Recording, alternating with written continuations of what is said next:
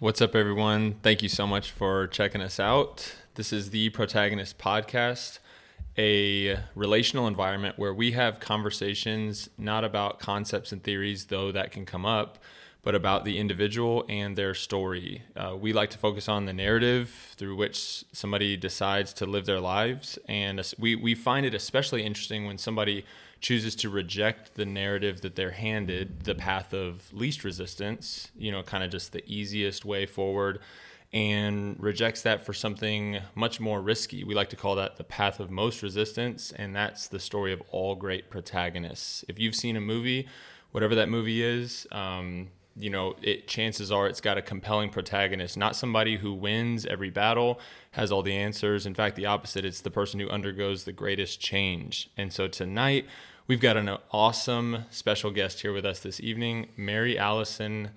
Uh, she also goes by Mali. She also goes by Mo and a variety of other names. So um, we're super hyped to be here with her. She's got an awesome story, and um, we're excited to see where that goes uh, here tonight. So, Mali, welcome.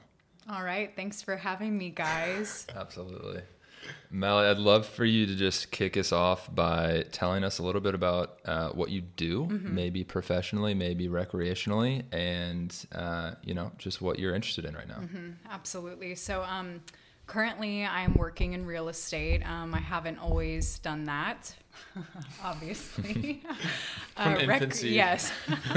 Recreationally, um, you know, I need to figure out what I like to do these days. Uh, I think as an adult, you kind of get into your mode of, you know, work or gym and family and then what what are your hobbies? I don't really know. Spending time on my phone like I don't, you are a millennial so yeah, that makes sense. yeah. So um but real estate uh, i've been working in real estate about three full years now i would say.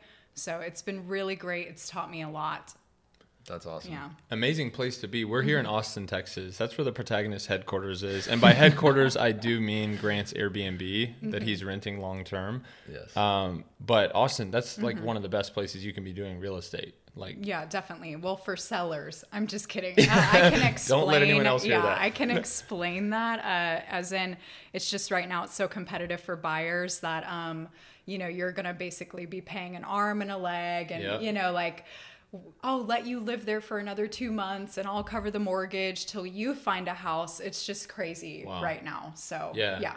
It's my wife a busy and I are, market. My wife yeah. and I are feeling that Mali has been really helpful for us in finding some, you know, places to rent uh, shorter term. And so shameless plug if you are in the austin area and you're yeah. looking for a real estate agent who works night and day she just admitted it she has no she doesn't do anything fun yeah her her hobbies are her work, yes. and um, her clients come first. But she's done a really yeah. great job. It's been really fun working with her, and um, she just has a um, pizzazz. Do people say that about um, you know what it is that she's doing? Mm-hmm. So again, if you're looking, you know, to uh, pay an arm and a leg. Mm-hmm. Mali's the person you want to talk to about that. And the the slogan, how you can remember me, is uh, "Don't live in the alley, call Mali." Don't live in the alley, call Mali.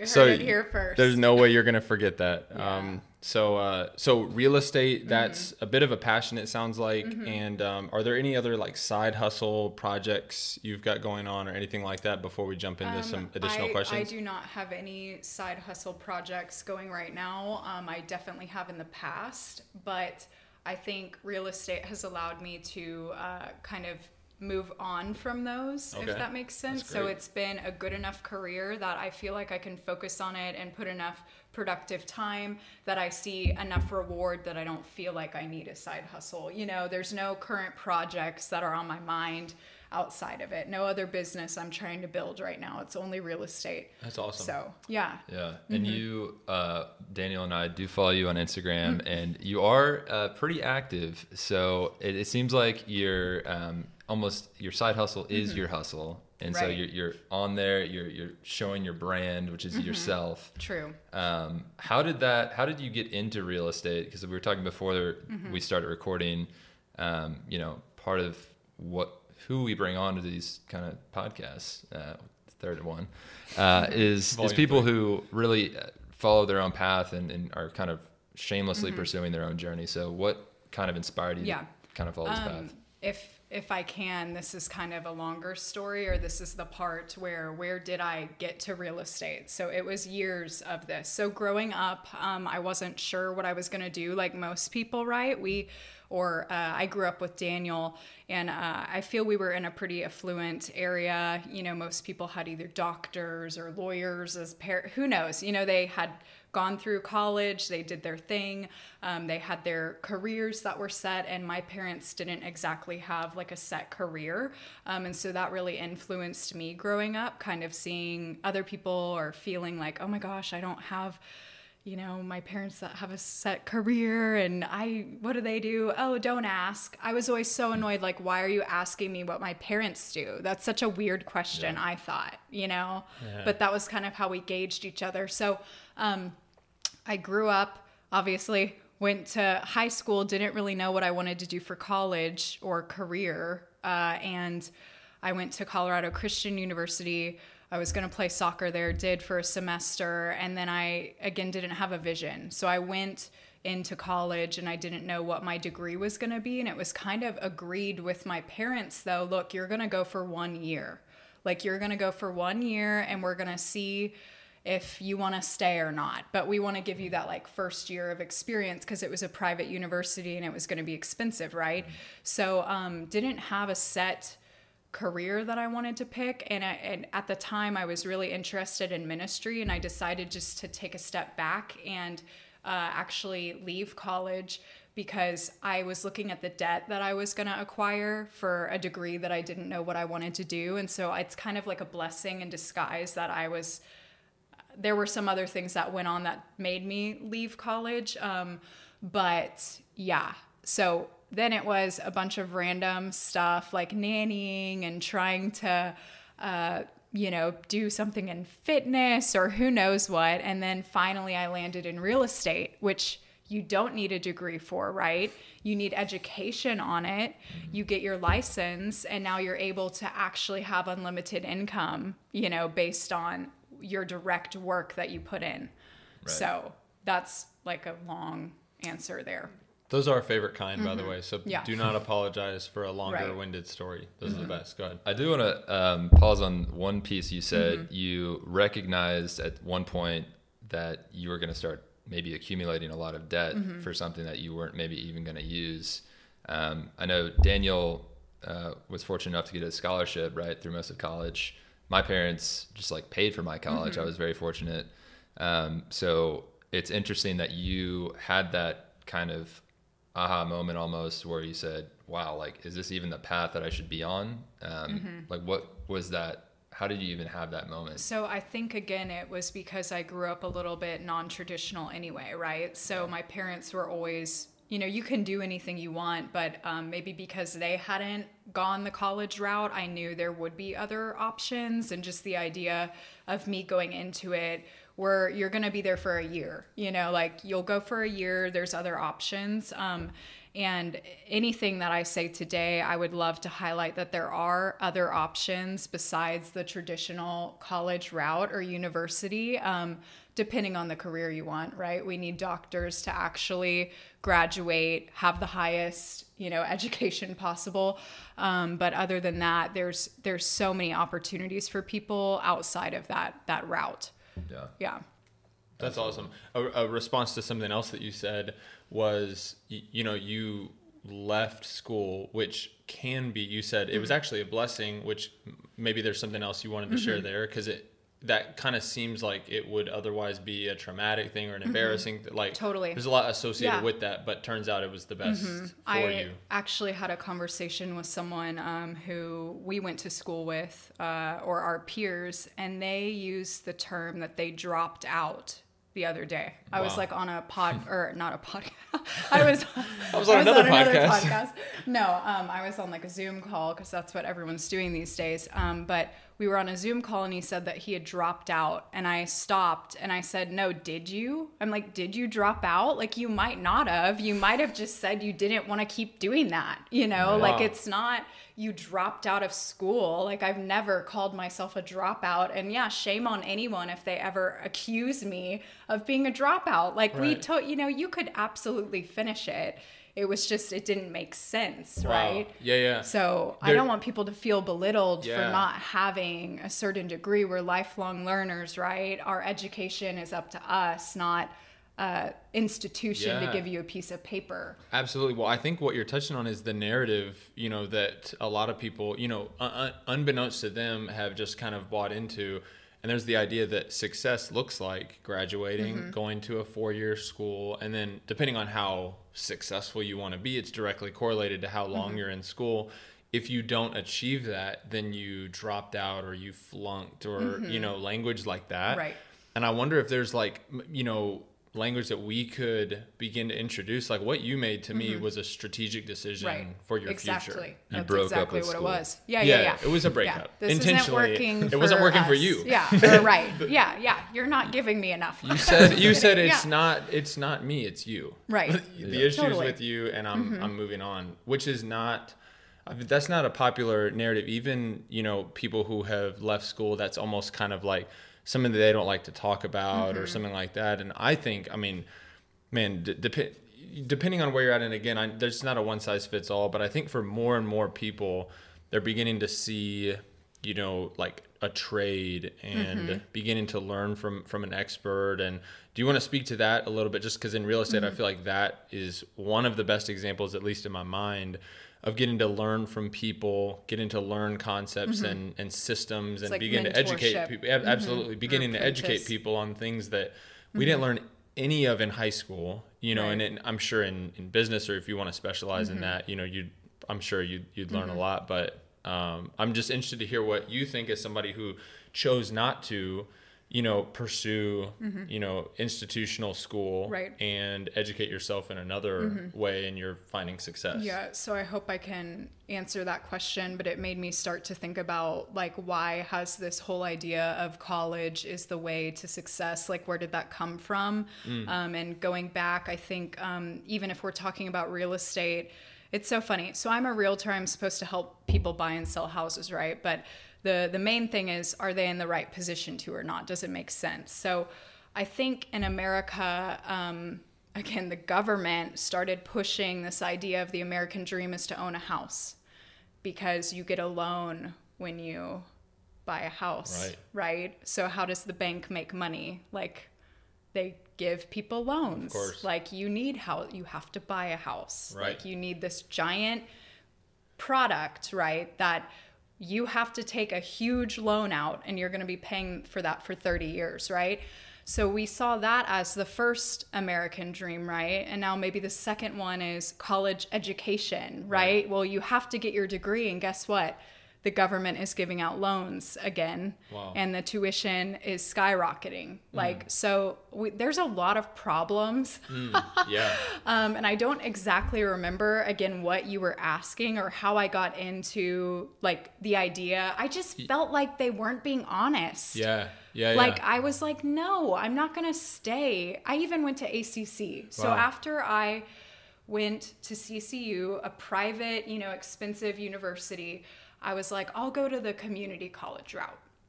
I'll do that. You know, it won't be as expensive, whatever. And I was in a class, um, and they had a presenter, pres- presenter, uh, come in from a textbook company. And again, this is like just so seared into my head.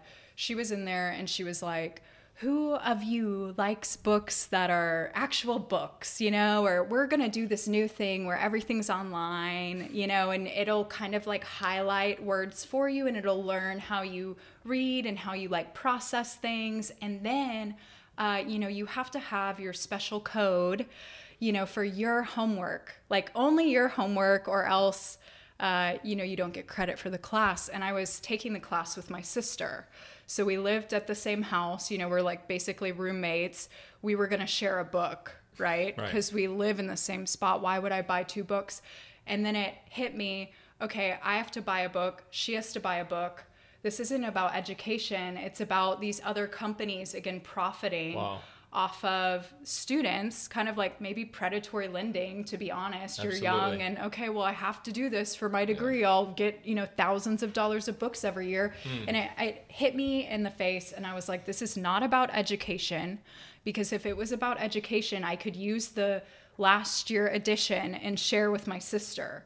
Like, period. Because if it's about learning, that's how By we, any means yeah, necessary. right? And so, um, it was just so gross to me that I literally dropped the class. Wow. Like I'm a I don't know if I'm just a crazy person and I'm like I'm not doing this and I walk away from it like I just feel like it's wrong and I I the kid sitting next to me was like what's your name and I was like oh it's Mali. I was like it won't matter though cuz I'm not going to be here next week. like I was literally going to go drop it like right after. Wow. Yeah.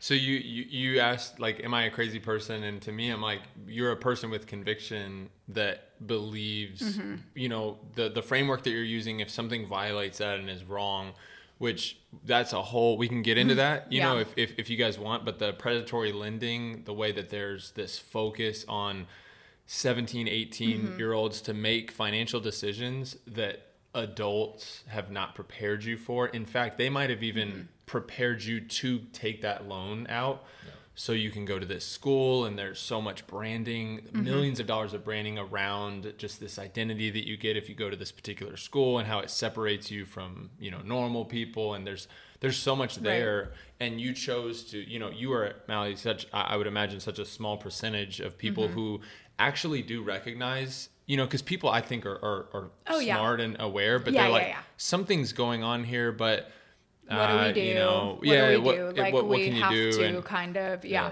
Because the easier path is just to be compliant. The 98% are just Mm-hmm. gonna be, oh, okay, we're going to this online version. I got to buy. doesn't Yeah. make sense, but hey, It makes no it's sense at all. But but again though, so I didn't have that set vision, right, at the time. So maybe that was the thing that was lucky cuz if I had that set like this is what I'm going to do, I'm going to be a not a doctor, but you know, something where I knew I had to get that degree, I definitely would have just kind of rolled over and been yeah, it is what it is, you know, but I think because I just wasn't again convicted like this is what you're going to do, it it didn't have enough of an anchoring weight to keep me there. It was sort of like I'm gonna leave because yeah. You mentioned, and it sounds like the, what you're describing is somebody who did, doesn't have a vision at that point. Mm-hmm. And if you don't have a vision, you know, for, for lack of a vision and, and preparation and things like that, people just kind of w- Mm-hmm. wander around. And the world that we're living in, specifically here in the West, you know, is happy to tell you if you're wandering around where you should be, you know, to find your place. Um, what what was it? Do you think? And this could be a deeper question, but Mm-hmm. what was it that you know you began to get a vision for the kind of life you wanted to live, but it wasn't Mm-hmm. the framework that you were being given? What was that process like? How did you come about Mm-hmm. finding kind of what you have today as a vision? This is who I want to be. This is what I want to stand for. How did that? Yeah. How did that happen? For sure. So um, I think we're all athletes here. Some of us may be more gifted than others, but they're rooted. You know, there was an athletic part of us, um, and so growing up, a lot of my identity was put into soccer and being good at that. And I will circle back onto how I got into real estate. So. Uh, for me, that was the thing that I put all my time in, all my energy. You know, maybe you get a little socially awkward, you're just going to play your sport, and that's how you're going to be noticed, or like that's your thing, that's what you're good at. And so I felt like in high school, I was kind of excelling in that area. And then I went off to college. Yeah, wasn't maybe excelling as much. And then after I quit that college, um, yeah, it wasn't all like roses and happy and oh, good for you, Mali. You quit college. You know, you did such a valiant decision. Yeah, it was like painful too. You know, it wasn't like, oh, you're enlightened and you know it's not the right route for you. It was very confusing. And so I went through these few years after getting out of university just having no idea what I wanted to do. But it had this void in me of like I've been waiting like what are you going to do to get you back where you feel like you're excelling at something? Wow. Like what is that going to be? And if you uh, you know, I felt lesser than or um not as good as a lot of peers when you don't have that degree because you see them graduating and maybe getting jobs and you know establishing a career and I just felt like I was still floating and so for me real estate was something that um again I didn't maybe realize when I got into it that you can really be unlimited in what you do with it but um that was what how are you going to get good at something again that you're like proud of Wow. you know Yeah, and yeah. so without having a degree or options, we're a little more limited. You've got to get creative on trade schools or licenses, stuff like that. Yeah. Yeah. Wow. So what? Um, I think it's it may have come up on each conversation. It's so cool because we're not trying to to do this or something like that. But what you're describing is kind of what we, you know, a, a lot of people who are significantly smarter than of us have gone before us, and there will be people way smarter than who come after us. But at this moment in time, what we're trying to do is to offer to people a framework, mm-hmm. and it's a consistent cycle, and and you can call it flow or you can call it whatever you want but we can actually i think participate with this flow and find ourselves kind of in this cycle where we're actually maxing out our potential. And what you're describing it sounded like was you know what what might be called like you know unconscious incompetence. You don't know what you don't know. And so you know then after that you kind of shift into this conscious incompetence. You become aware that i'm not as great as i once mm-hmm. thought i was Right. you know and there's like this void and people call that the pit or the fall mm-hmm. but it's in every great hero's journey mm-hmm. that experience where there's a void and there's emptiness and there's just like kind of this defining season of time and um, you know it's a darkness and all these kind of words associated with it. But consistently then mm-hmm. there's that opportunity for the the character to then grow beyond that. He find he or she finds gold in the pit and is able to mm-hmm. use that for the rest of their journey et cetera et cetera.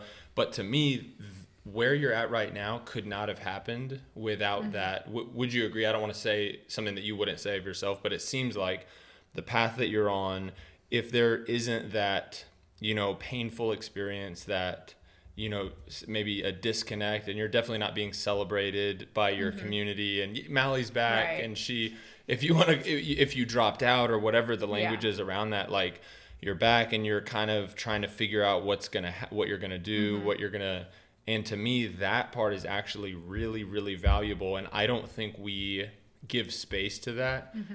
Um, today. I think that because of social media, like we highlight all the good, but we don't actually make space for that's actually the defining time that's going to launch you into your future, into your potential.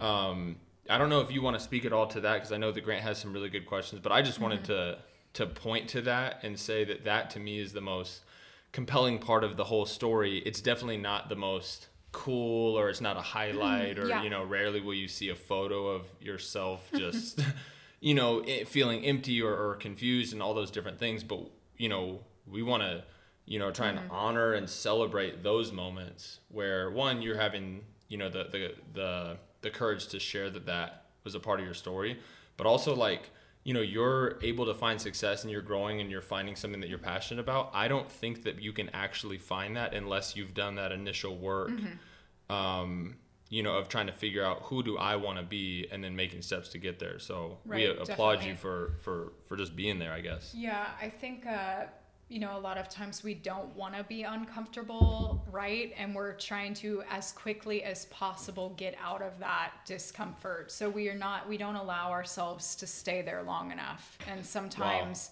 like you have to find out who are you really like and it's kind of a painful slow process or you could even use that with like relationships right like i think a lot of times people just hop around and they like don't do the who am i really like and take that really important time to build that foundation for the next like phase um, so i mean you know that four years maybe that that chunk of time that i didn't graduate and then I found real estate. Obviously, there was a lot going on there.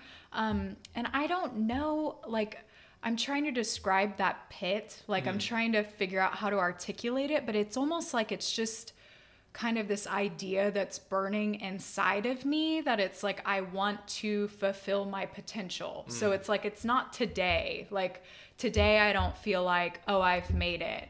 You know, it's it's kind of like I'm still growing. So I I don't know. I'm trying to identify how do I feel in that pit, but I I feel like it's just alive like now.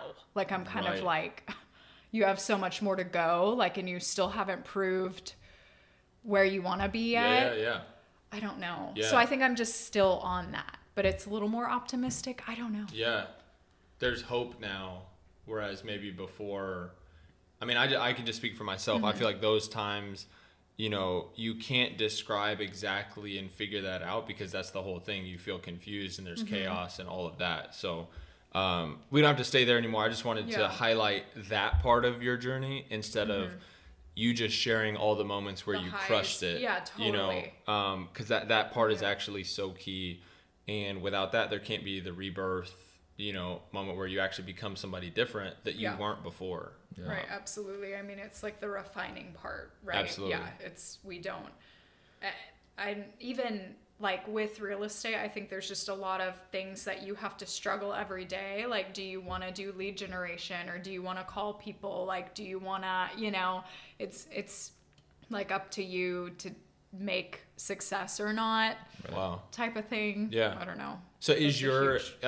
uh, if you don't mind me asking real quick, is your technique just to call as many people as possible and be as annoying as possible and it's a numbers Yeah, game see- or what? So I really Luke. don't like that at all. I don't like the calling aspect unless I feel like I'm really trying to connect with someone. I just think it's like gross and fake. Um, but uh, the the idea of the lead generation, I think, is much bigger than just real estate. Like it's any business. So.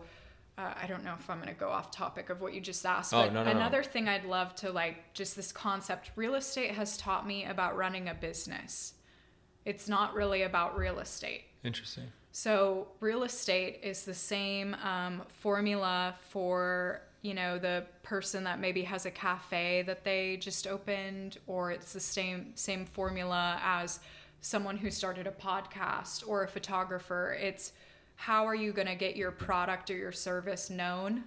Um, and so I think that's the biggest challenge with real estate. It's not actually the like buying and the selling and the contracts. It's how do you build your brand and get it out there. So we joke phone calling is one of the most common ways that people do it in real estate. But if anyone, again, you're wanting to start your own business, it's lead generation, it's numbers, right? So there's a specific formula. If you talk to enough people every single day, and you learn your conversion rate like or how how many people you have to talk to to get one sale like now you can be in business whether that's like flowers or whether that's photography or whether that's you need to sell coffee like you know how many people you have to come across and now you have a formula for a business so i think that's the coolest thing about real estate is it teaches you how to run a business versus like the actual trade of real estate Yeah, yeah. Yeah.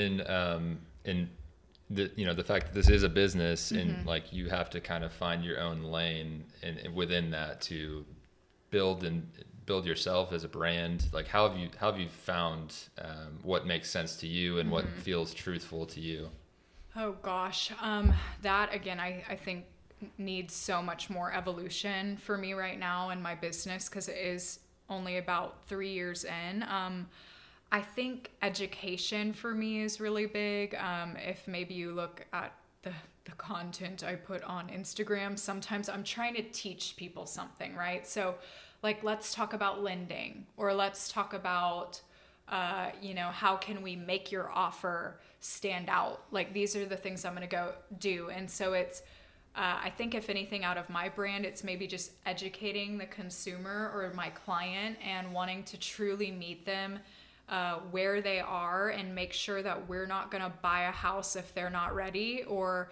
uh, you know, we need to get you on the path to home ownership by me connecting you with a lender or someone else to work on your financial profile. Like, I don't know. So I think for me, the brand right now is just being kind of like genuine and authentic. And I don't need the sale today, but like, I rather help you and i know that if i help you and give you information that hopefully you'll like refer me like Yeah. it doesn't mean i have to get money from you but I just hope that me giving you actual content or of value will help you Yeah. and then help me. Yeah, I don't and know. that's something even Daniel and I have talked about with. Mm-hmm. I mean, the podcast and protagonist is if it's not at the end of the day about adding value to the person or the people that you intend to serve, then like what's the point? Right. So Mm-hmm. um, you can create awesome shirts and you can like buy Instagram followers and you can do all these Right. things that are you know superficial and might move the needle on like a, a business metric standpoint, but if you're not adding value, it's not a sustainable business. Right, absolutely. Um, and even more so, I think, as we just move through this new age, right? It's like we get bored quickly. And if it's not an actual service that someone needs of value, you're going to get like left behind and be obsolete. So you have to figure out what are you going to provide people? Again, whether it's real estate, that would be my service. It's not that I am bringing the house to them, right? It's mm. not that I'm selling the house. I am teaching them about the process of the transaction. Mm. And so I'm in the service industry. Mm. Um, I'm not, you know, selling the house, right? It's just I'm a conveyor, like I'm in the chain. Facilitating yeah, exactly. Process. Yeah. yeah. So with business, you just have to find are you producing a service? Are you producing a product? And then how can you make that the best for the consumer? Why would they want to work with you versus someone else or why would they want to buy your thing or listen yeah. to you right yeah that's, that's good and i'll just say you know from personal experience of getting to work with Mali you know when my wife and i you know you shared with us and have been willing to jump on a call and share your mm-hmm. insight mm-hmm. on something and help us find an apartment or, or what have you i never felt and if, if you're if this is not the case, then you're a good actor or actress. But yeah. I never felt like there was an expectation for us to even work with you. Mm-hmm. Um, even though you were the one spending some time and putting together yeah. something for us and things like that. Mm-hmm. Um, and, and to me, that was something that was just really v- valuable, to be honest, and actually gave us space and freedom to want to. Mm-hmm you know, call you first for, for a question or, or something like that. And then ultimately, you know, if we're looking to buy a house, you know, we'd like to, you know, reach out to you and to continue to get insight. Mm-hmm. So I, I feel like that the, and maybe it'll go on forever, but the day of the hard sell and mm-hmm. basically mm-hmm. manipulating somebody into a corner to where right. they don't have the social skills to say no. So they just kind of give themselves over to this, you know, system that's happening to them. I would like to think that that's on its way out and authentic business practices are, are beginning to win and people are beginning to see the value in that. I'd still say it's still rare to, to meet with somebody. I'm sure, you know, um, we've spoken with several agents, you know, and just the sense that you get if it's like, hey, I'm, I'm available if, if you need me, mm-hmm. here's what I bring to the table as opposed to just this constant barrage of of, um, of follow up, which mm-hmm. I think maybe back in the day used to make you feel wanted needed, or pursued yeah. or needed. Mm-hmm. Maybe I don't feel like that's the case anymore. We're also inundated with people reaching out and information, and I, so I don't feel like that's the mm-hmm. case anymore. So I, I, I actually like the direction that that's headed. I'm not sure if it's because I'm a millennial mm-hmm. or whatever, but I feel like that's a a healthy direction, if we could say that, of an of a business mm-hmm. industry, yeah. so to speak. And um, something the whole time you were talking, I was just thinking it's like a huge principle in my life, and that I've had to learn is the idea of scarcity. So if I don't need this sale, I'm able to do what's best for my client. Mm. But if I need it and I'm desperate, I'm gonna be more pushy, right? And so there's been times uh, that you're operating out of scarcity where you don't have an abundance and you don't have like food on the table or things you need and now you feel that obligation you have to make it work right? But if you are coming from a place of abundance and know that just because you don't do business with me someone around the corner will like that gives you freedom to be authentic. So i mean that's human nature. Like if you don't have your basic needs set though you're not going to be able to live abundantly mm. so i mean gosh how do we help people do that but yeah the idea of scarcity i think is like yeah. the pushy person like oh my god someone just came in the door like i can't let them leave until i like get their info and or i'm good like i have everything i need and you can work with me if you want but i don't need you to right so that's good scarcity is just yeah. like huge Follow up question: mm-hmm. How do you create a uh, a life, a base level life of abundance? Then, if do you feel like you're at that place now? Um, I don't think it was from my own doing. I think there's definitely blessings there that have happened that have allowed me to be in a position that is like that.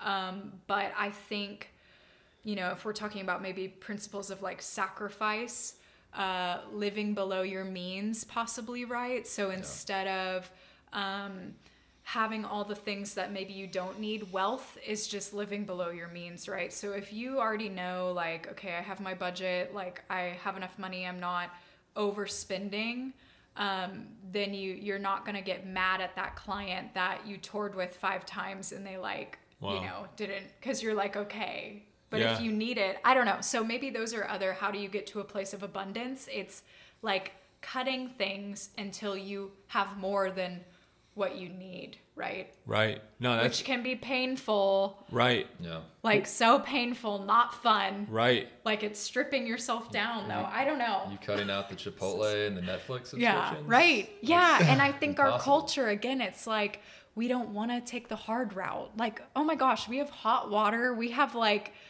the easiest life that has ever been today, 2020. Okay, maybe pandemic. there are people that are hurting absolutely and we don't want to be insensitive to that, but the tools that are in front of us like Instagram, Facebook, you literally have free messenger. You could, again, if you were selling t shirts, you could message hundreds of people a day via hashtags on Facebook Yeah. or Instagram. And if you know that ratio right for your business, like you know, oh, I have to message 100 people for one sale, well, what's stopping you? Like it's free communication, right? Like, You just gotta let Facebook yeah. track you for the rest of your life. yeah. It's a great deal. So. She did say sacrifice. Yeah. yeah.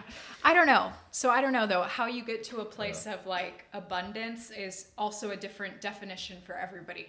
We have different levels of what our needs are, um, even human needs, not just like monetary or wealth. It's like emotional, right? Like Yeah. there's so many different ways that someone Yeah. might not be living abundantly. Yeah, well, you've mentioned like one or two different principles that you kind of already live by. Um, you know, and this is coming from someone that wasn't a four-year college graduate necessarily. So, how like how did you um, come to these maybe principles? What are your principles? Maybe some additional ones, or like your philosophy o- of life per se. That like how did you come across these these things that you now live by? Um, I think, well, gosh, again, these are great questions that I could probably meditate on and need to write out. What are my principles? Like, who Yeah. am I? Um, I think kindness goes a really long way. Um, I think being willing to go the extra mile goes a long way. Again, maybe in these like karma ideas or something, but um, the idea of if I walk in somewhere and I smile, like, you're gonna get treated better. Like, Yeah.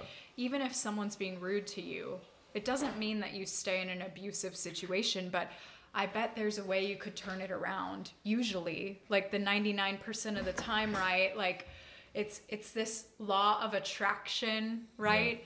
Uh, what you put out is what you're gonna get back. So even if you walk up to someone and they're like you're just ordering something and they're being rude, like, well, you can be rude back, or you can say, or just maybe be patient you know i don't know so i think just a lot of where i am today is because of all those like little boring moments like the little mundane of character building and like choosing i'm just going to try and do the the right thing always versus like what's easy maybe Yeah. like i don't know Would you say that was those uh, learning moments were born out of like at what point in your life were those were those born? Um, I think we learn a lot in the really early, like obviously developmental phase of life. I think um, probably somewhere around probably like fourth, fifth, sixth grade, I guess. I mean, if you talk, you know, it's funny, like how you were saying, what's like the pit? Right. I'm right. like, I think it's there. really? Actually, no, Fourth, like fifth, seriously, if you think about it, guys, like let's like there are some really formative times in your life in that early developmental because I think it's like when you're really coming into consciousness and awareness of what other people think of you. Yeah. And that's so powerful.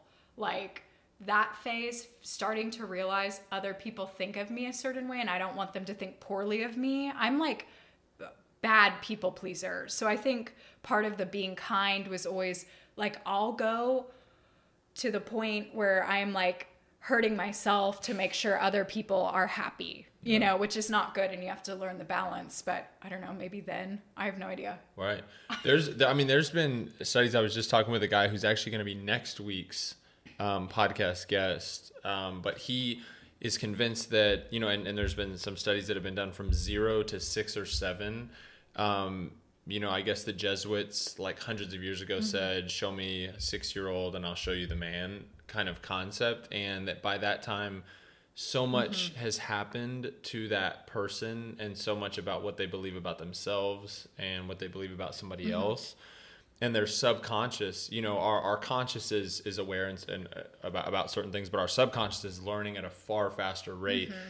And doesn't know right and wrong it just is being programmed like a computer and so we can actually go back and change that through you know whether it be meditation or counseling or mm-hmm. you know there's a bunch of different ways to do that. But naturally if left to your own you know defenses like your subconscious actually is programmed a particular way based off of those formative years. And so mm-hmm. you know based off of what you're describing there could be a moment where you perceived the way to wholeness for me is to have everyone around me you know think well of me which you know when you're younger that's actually possible. You know when you're young like you're awesome. You, everyone loves you and you're cute and all that. And then as you get older and older and older that's you know potentially less likely and all of that. And i remember that's a scary thing for me. This isn't about me um, but you know being homeschooled and then jumping into public school in fifth grade. So that's why you know that stood out to me. The fourth fifth and sixth grade was incredibly difficult you know for me and i, I think that it has been really formative for me as well and i'm not even sure the ripple effects that those moments and experiences have had even on my 29 year old self Yeah, I don't think we know. I totally agree. I think like in our young that cuz you're developing your core, it's like you're saying you don't you're not working out of your like uh, conscious, it's Yeah. your subconscious. So again, if those like basic needs aren't met, maybe from family or you know, yeah, that's a challenge now moving forward to try and just get you to be base level like okay. Just the bare minimum. Yeah, again, Not- like not if we don't have suffering. our Right. food, if we don't have, you know, yeah, like those are big deals. But the, that time period stood out to you enough. Yeah. Apparently, it wasn't just subconscious torture. There was. It's, it seems like there was some Today. conscious torture. so, what I mean, what was it about uh, outside of maybe trying to please others? And it, obviously, that's just an awkward time Mm-hmm. of year to be alive, or just time in life. But right.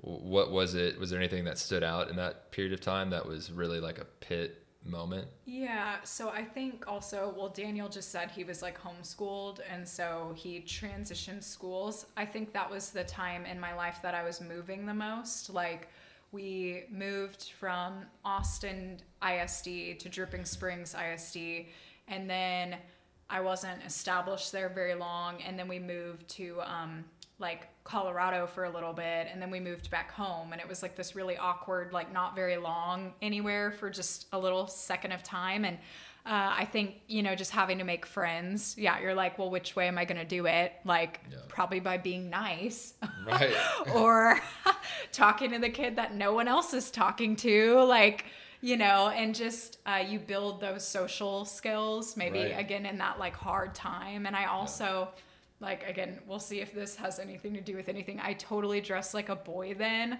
Like I was the biggest tomboy, but it was like the gross kind. It wasn't like a sporty, you know, like you think of a tomboy and it's like Like oh, cool yeah, she's baggy just in her jeans, cute, but or no, that's like a thing Now. Not even, yeah, yeah, but or like I think there were some girls that they were like sporty, but no, I was wearing like the legitimate boy clothes, like uh the cutoff. You guys remember the jeans that yeah you would zip All off, zip right? offs? oh of course So let So me tell you, practical. I I had pants like that. And we lived in Texas. And so you would always use the short version, right? The shorts because it's so hot. of course Okay, when we moved to Colorado for that little time, I had to use the pant version, and Oh, they were like not even the same color anymore because I had oh, worn no. the shorts. That it's is so a fashion embarrassing. move. guys. Like, I mean, this is yeah. So talk about being a little bit weird and like feeling like you're not fitting in. I just I don't know. Right Like I swear that was developmental though. Oh, like Oh, it- that must have impacted me and changed who I am today. Like all these Have you looked into legal action towards the company that made those pants? 'Cause No, that I don't think my those were good for Yeah. anybody, Right. right? No. Functional, yes. Right. Because I, I mean, I had the same thing. It seems like you know, functionally, sometimes it actually can be really cold in Texas in the morning. So you Right. wear your pants, and then when you go out to recess, You you're zip good them to, right off. You're good to Oh my go. God. You can wear the, the bottoms as a bandana. Yeah, th- it's very functional. Yeah. A lot of options for you.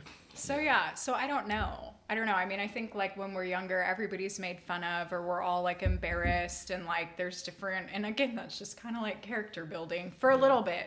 You don't want to be like brutally just always made fun of, but like I think we all have our own insecurities that really Yeah. Impact us like long term. Yeah.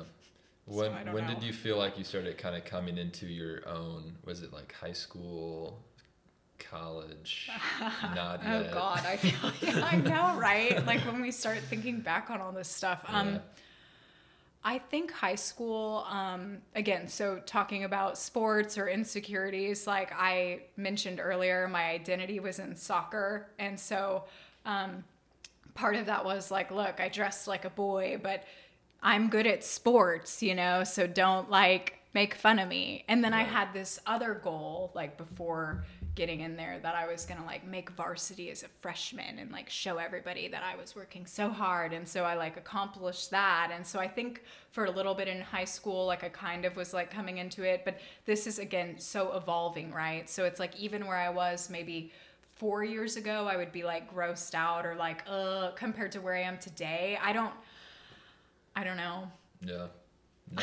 Well, I think that's the know. I beauty feel like of- I keep talking about being a kid. I'm like, I I Well, that's the beauty I think of a of the protagonist lifestyle is that it's an ever changing. Like the, the the idea is that you're never a final product right. in the sense that I'm never learning anymore. I've already Mm-hmm. mastered all that there is to master Yeah. as a person. Like knowing that you won't reach that point is freeing in a sense. You know, knowing you know today I'm not who I always will be, but Mm-hmm. I'm wanting to be the best kind of update version. You know, Jordan last week spoke about he believes that you know humans are kind of just like software updates each year is a new version so he's on version 28 right. and he's hoping that 29 is going to be better than the last because he's going to work on a couple of these things and you know just wanting to be a better product overall but he's going to look back at 35 I, I think we all are and wonder like you know it, it's it's kind of a bummer because i know that i'll be like man what was i thinking? You know like doing this or thinking that or caring so much about that. But i think it's inevitable and i think there's got to be like i've kind of let myself off the hook for like caring about certain things because like in that moment that felt like a big deal. Mm-hmm. And you can't just like how many parents have told kids like it's not a big deal it's just high school. These friends won't like Yeah. it, i think it'd be better just to So enter into those moments that's yeah, all At the moment, that's all you have to work with Yeah. you know um, so we will move on from your childhood unless you want to bring it back up appreciate I'm you uh, afraid I might. Kidding. appreciate you uh, speaking to that though in some of those formative years because having gone to the same high school i'm familiar and um, i remember that you did make varsity as a freshman though that was yeah, cool that was like my little thing. I was like, I have to do this. Like, I have to, you know? You 'Cause did it. It's like you dress like a boy. Like, what else are you gonna do? what was all this for Yeah, literally, it was like this weird identity thing that I think I built, like outside of me, of other people's perception that was like not even real. That's I don't know. interesting. Whatever. it's incredible We're moving on. Was, but was that a, was that kind of a big moment? Did that validate? Did that make everything almost worthwhile? all, the, all the boy shorts. All the zipper Um, pants. I don't know. No, I don't think so. Because then again, it was like now I'm so insecure on this team. Like I have this coach that is like, I'm gonna put you on JV if you do that again. You know, so it was like it didn't feel wow like you were secure for at least a little bit, and then even graduating. Oh yeah, I'm gonna go to college, but I don't really know if I'm gonna finish it. Like it just felt like you're just not really sure for forever. It sounded like a you were coming from a place of scarcity. The description you Right. Mm-hmm. gave earlier seemed to reflect how you might have been feeling like if if you were able to respond not not even outwardly, but in your mind, if he's like I'm going to put you on JV and you were like I don't care. I'm going to do my best whatever. Mm-hmm. Right. That I mean that's like high school nirvana. If somebody can Yeah. reach that level of emotional maturity, Yeah. I don't even think I'm there at 29, and I even understand the concept of being able to say, whatever happens, like I can work with that, but I'm gonna I'm gonna do me. I'm not gonna let that circumstance determine my attitude and my effort. But just because that's a concept that I can say doesn't mean that it's being mm-hmm. embodied. And Right. so, man, kids kids go through so much because there's so much riding. Again, kind of the system that we're talking about. There's so much riding on this identity of being accepted and celebrated and successful, or your options are you can be a dropout, a loser, Mm-hmm. Right, like worse, just not. yeah. Yeah. it's all of these boxes that we put people in. Um, you know, it has to look a certain way. So, you know, Yeah. I feel I feel the the same way on my own journey. So I think it's good to be talking about some of these things and maybe just invite others into these kinds of conversations and even just have you know when we ask people questions giving them an opportunity just to evaluate like are there ways that I'm stuck in a cycle? Like you talked about the scarcity mm-hmm. thing. Are there ways that I'm mm-hmm. stuck in this cycle where the characters are different you know the mm-hmm. the the circumstances are different the um, responsibilities are different you know now i'm an adult or whatever but the cycle is still the same and actually my driving force is what other people think about me you know? A- and i think that's i'm not saying you know i've got the answers of how to get out of that. I'm just saying i think that a lot of times if we looked at it we'd see kind of these cycles and um, you know and i think there are people who know how to break out of them. Yeah. Well, I think what's int- one interesting point is that earlier earlier in the conversation we were talking about college and the, mm-hmm. the digital ebook lady comes into your class and is like pushing scamming you guys. You like you recognize very quickly because you said uh, your identity was not in this i am a four year student mm-hmm. like no matter what. Whereas in high school freshman year maybe your identity was like in being a varsity soccer mm-hmm. player. So it sounded like there was an evolution of being a person that had to be tied to this identity of something and, and that validated you Mm. to where you're now in a place you know come college like no i can i can kind of make a call for myself. I'm not going to like follow down this path and get scammed by this chick. Um, Yeah. so uh, yeah that was a, t- a tangent but I, I am curious though um, kind of related to that. Were there any kind of mentors or, or people early in your life or, or even now that have helped kind of propel you or guide you towards this this evolution that you've experienced Mhm. Yeah, I think uh, definitely my parents. So um, they, again, if we talk about scarcity or abundance, um, I think knowing that my parents were always going to be proud of me and always there for me, like outside of success, um, allowed me to run as hard in whatever direction as I could. So there was again like an abundance there of like whatever you want to do, we're going to support you and then it didn't make me feel like I have to do the way yeah, I don't know. Like I was free because of that. Um, Yeah. whether that be soccer, whether that be you do want to move on from school or whatever. So mentors or uh, influencers, I definitely think just my parents and having that in the back of my mind, like they're always there for you and they always love you, is like probably the biggest thing. Um, that was the most consistent. But I could get into all kinds of amazing mentors, coaches, uh, people as well. But I think more my parents. yeah Yeah. So is there any one particular thing or piece of advice?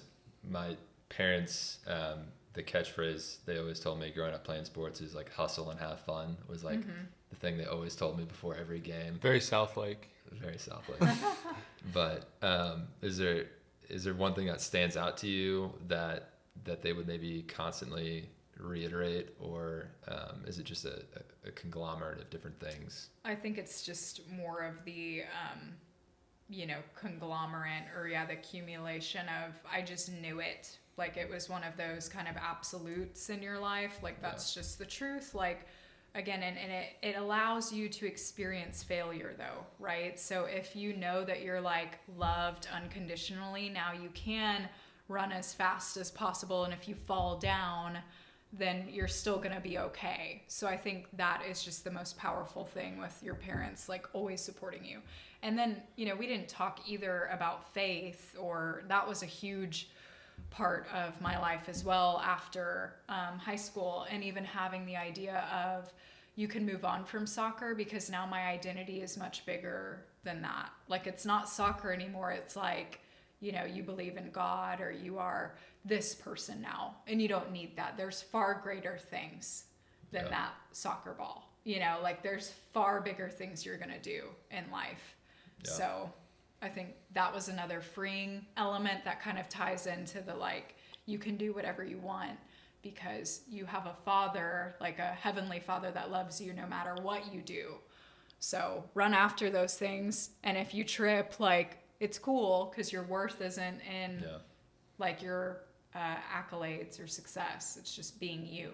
Yeah.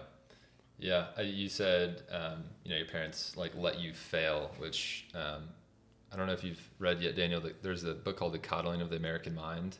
Um, and it talks about like kind of what has led the millennial, like Gen Z generation to be this, you know, coddled, entitled type of generation where everything's um, needs to be given to them. And um, it's, it's, it kind of breaks down why that has happened. Um, and a lot of it's due to like what's called helicopter parenting. Right. Um, Yeah. So it sounds like your parents were very much the opposite in that they let you experiment. They said, you know, they weren't conditional. It wasn't Mm-hmm. conditional love where you have to go to college or else like I'm not going to approve of you. Yeah. Um, so that's I love that because even though I'm not a dad, I, I like to think about how I'm going to start, you know, parenting eventually, or just like how I'd want to implement lifestyle um, designs around potentially people, you know, I raise. So I know Daniel's thinking about that too. Yep. Um, having a little seven month old running Yep. around. Yeah. Seven months in. Yeah.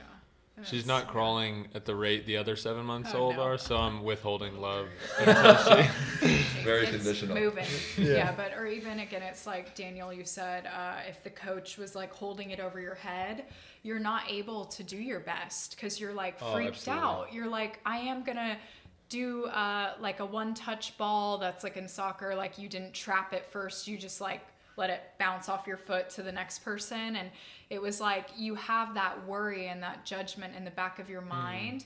And if you feel like you're going to be judged based on an error, now you're even hypersensitive to that, right? So you have to have that freedom to make those mistakes and know you can always come home, though, right? Like if you but especially in sports if you're talking about performance and i think it's so unfortunate that so many kids you know feel like maybe they have to have certain grades or do all these things like that heavy weightiness is like i don't know it'll mess with you And Like, I think- you aren't you aren't who you are now because you're like Right. trying to be who you're supposed to be and then Right. you can't figure out who that is because Yeah. you're freaked out like all the time It's the it's the idea that your identity is actually something that's ascribed to you as opposed to something that you have to try and clamor for in competition with mm-hmm. others. And so I I agree like I don't think a high schooler is meant to you know my identity's on the line my, the essence of who I am whether I'm a valuable mm-hmm. person or not in the world Right. is hanging in the balance of this soccer ball or something like that. Like that's just a reality that Yeah. none of us are meant to live out. And as adults, not, not, not to say anything about uh, kids, you know, uh, adults are not meant to say, you know, my identity, my my value in the world is on the line. And um, even, I mean, Kobe Bryant, one of the highest performing athletes of all time, said when he was young, his parents said, no matter what, win or lose, like you you have a place in, in our love, like you're at home in our love. You couldn't ever do anything that would invalidate that. And he said that actually gave him the confidence and the drive to just push beyond the boundaries of what was possible Right. for him. Um, because if your identity is secure and and that's that's locked away, you know everything else, my potential. Now that's not secure. That that's up to I think that's up to mm-hmm. us. You know I think Right. that's our responsibility, and that's one of the beautiful things of what it means to be human, in my view. Where you know I I am my value as a human being is ascribed to me, and that's that's locked in. Um, now who I become in the world, that's that's not locked in. You know, and that's you know I, I think kind of what you're um, what you're describing and i think a lot of times you know to your point about the coddling of the american mind we're giving that up that responsibility to become who we want to be in the world for something we believe we deserve you know i think we believe that we deserve success just because we want it or because we've you know listened to a narrative that said my parents were successful i'm going to be like whatever that looks like and um, i think it's really unfortunate Um, you know, and I, and I think it's impacted me before. I, I know that I've been entitled and thought that I deserved to have success. So I'm not saying that, you know, Yeah. just because I'm aware of it doesn't mean that it's plagued me in some ways. Um, so Yeah. Um, what was I going to say? I have more questions. Wait, why don't we dive into those? Um, well, I know we are actually approaching kind of top of the hour. Um, I have kind of a final question that's not necessarily related to anything that we've talked about, but it could be fun. Um, and it is, what do you believe is true that almost nobody agrees with you on? Oh, nice. God, these are like hard. I feel um okay. What do I believe is true that no one else agrees with? And me? while you're thinking, it could be a fun thing like Yeah, like a Nutella. funny- yeah, Nutella is good on pizza or something. Like. Grant actually thinks that. I do. You wouldn't be alone. Nutella on pizza, what kind? no. I'm kidding. I'm Oh, kidding. I don't think Grant Of actually. pizza or like Nutella? believes- no, like which kind of pizza would you eat Nutella with? Um, No, I don't think anyone oh in their my right mind. gosh, I don't know. I feel like I'm at that like awkward like when you are in a like game, like introduce yourself and you have to come up with like two truths and a lie. Okay, You can play. we can play something that game you want. I think is true that a lot of people don't. Yeah. Or I can ask a prescribed question. yeah. Do you believe in aliens? Um. Oh my gosh. I the mean, fact that this is taking you so long, Yeah. it could be yes, and that could be your thing. I know. Are you an alien? Oh yeah, that's true. Maybe like I believe aliens and other people don't. Yeah, that's Or that'd be an unpopular or- opinion. Yeah, that's true. Yeah. okay. Um, sure, we'll go with that one then. Um, I used to not think that there were aliens. Whoa.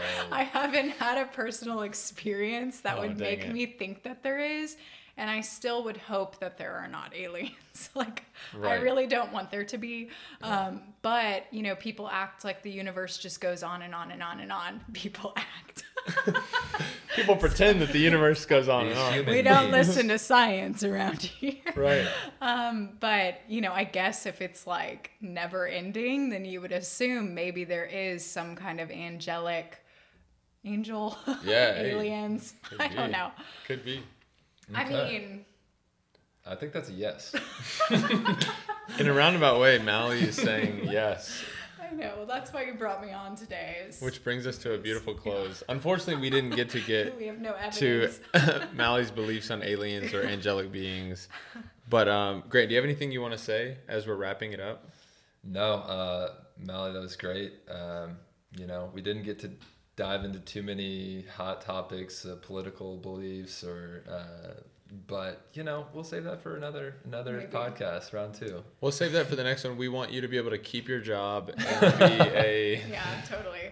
respectable civilian who doesn't cause too much chaos. Yeah. So, Yeah. Mali, thank you so much for jumping on with us, especially on some of these earlier podcasts. You know, you were one of the people that popped up in our minds as somebody who kind of just lives out um, you know what they believe is right and stays true to those convictions even if it means being in an uncomfortable situations or doing things you know that kind of move the needle. And i mean you've been making those videos and kind of sharing your thoughts using whatever medium is available to you to educate people on what you believe is is true and right for years now you know? And that must not have been a easy thing especially at first to begin to step out and you know of kind of the perceived boundaries of you know how you should be acting and so we celebrate that and we really appreciate you sharing just a little bit about what makes you tick and for admitting you believe in aliens.